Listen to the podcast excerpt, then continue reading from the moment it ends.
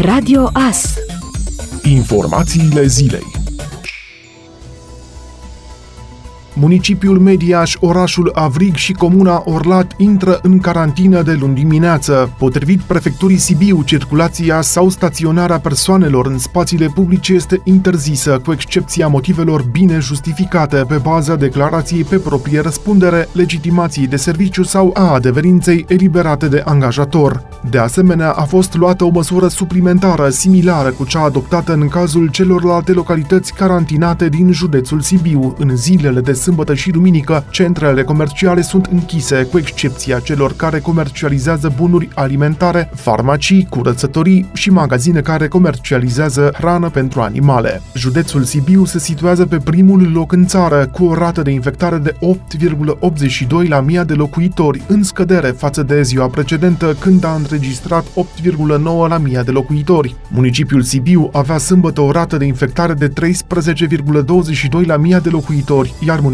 Mediaș 9,23, a anunțat prefectura Sibiu.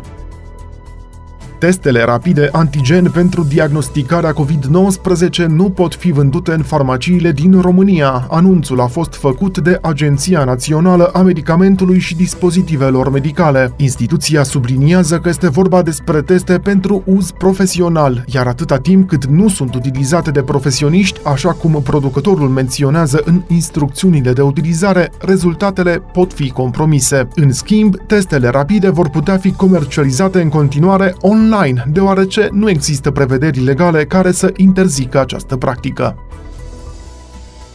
Vaccinul anticovid va fi gratuit și nu va fi obligatoriu sau condiționat, a reafirmat coordonatorul campaniei naționale de vaccinare, medicul militar Valeriu Gheorghiță. Echipe mobile vor asigura în parte vaccinarea persoanelor din infrastructura esențială critică, iar centre mobile nou înființate ar urma să asigure imunizarea celor greu deplasabili sau cu dizabilități. Valeriu Gheorghiță a anunțat că în campania de informare a populației legată de imunizare vor fi angrenați specialiști din toate domeniile, iar comunicarea se va face prin mai multe mijloace. Acesta a precizat că primele doze de vaccin sunt așteptate în țară în a doua jumătate a lunii viitoare, iar în scenariul pesimist în lunile ianuarie-februarie.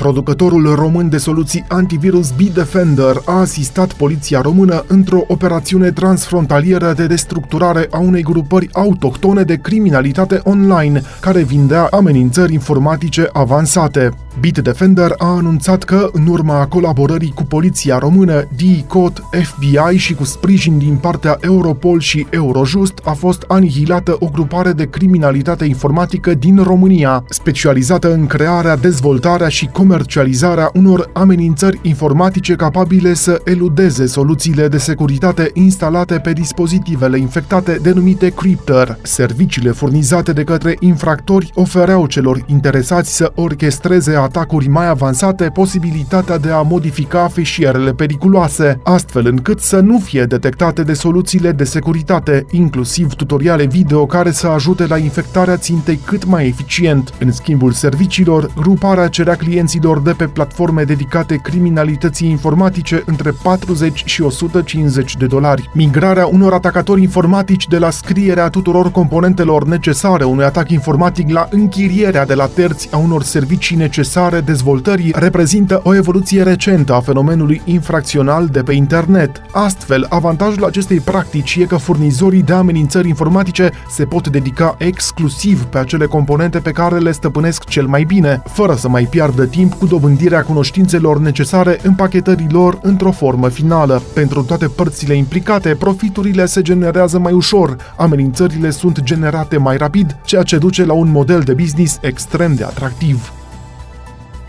Studenții la medicină vor lucra pe posturi de asistent medical în spitalele suport COVID. Anunțul a fost făcut de șeful Departamentului pentru Situații de Urgență, Raed Arafat, care a precizat că de luni încep deja repartizările. Unul din pașii care au fost luați este recrutarea unui număr de studenți care să lucreze pe posturi de asistenți medicali, pentru că nu numai de medici e nevoie, e nevoie foarte mult de asistenți medicali și de supraveghere a acestor bolnavi, a spus Raed Arafat. Până în acest moment avem 1000 1400 de studenți care deja s-au înscris pe listă și vom începe săptămâna aceasta repartiția lor. Vom suplimenta personalul mediu cu studenți de an 4, 5 sau 6 și vor putea ajuta. Poate că astfel va scădea numărul cazurilor, a mai adăugat el. Conducerea primăriei municipiului Târnăveni a anunțat că luni 16 noiembrie a început distribuirea tichetelor sociale pe suport electronic pentru servirea de mese calde la domiciliul persoanelor în vârstă de 75 de ani împliniți sau peste această vârstă, care au venituri la nivelul indemnizației sociale pentru pensionari. Valoarea unui astfel de tichet social este de 180 de lei pe lună și poate fi folosit exclusiv pentru servirea mesei calde în unitățile afiliate și anunțate. Lista Lista unităților din Târnăveni poate fi găsită pe pagina de Facebook Radio As. Pentru informații suplimentare, Primăria Târgu Mureș a pus la dispoziția cetățenilor numărul de telefon 0762 249 703 de luni până vineri între orele 7 și 15. Situație incredibilă în județul Bihor. O femeie declarată decedată de către un polițist și-a băgat în sperieți rudele a doua zi, trezindu-se când o așezau în coșciug. Femeia în vârstă de 67 de ani nu fusese văzută de câteva zile, așa că vecinii au anunțat poliția. Joi, un agent sosit la casa femeii a găsit-o zăcând pe jos, la prima vedere, fără semne vitale. El a anunțat medicul de familie care a spus că va veni abia a doua zi să constate decesul. Membrii familiei au început pregătirile de înmormântare, însă a doua zi femeia a început să dea semne de viață. Familia a chemat imediat o ambulanță. Echipajul de urgență a constatat că femeia este în șoc hipotermic și au transportat-o la spitalul județean din Oradea. Femeia se află internată la terapie intensivă în stare gravă. Procurorii au deschis însă un dosar penal în rem pentru posibilă neglijență în serviciu.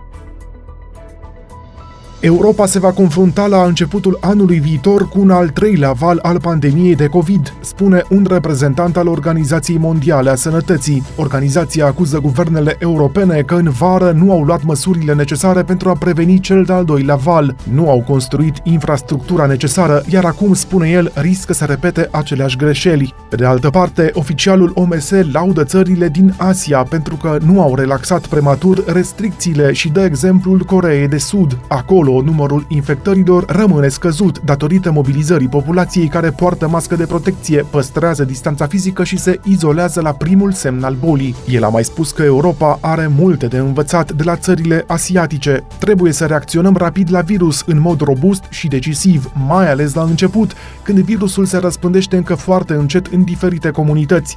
Dacă reacționați cu jumătate de măsură, problema va crește foarte repede, a spus oficialul OMS. Ascultați Radio Astărnăveni,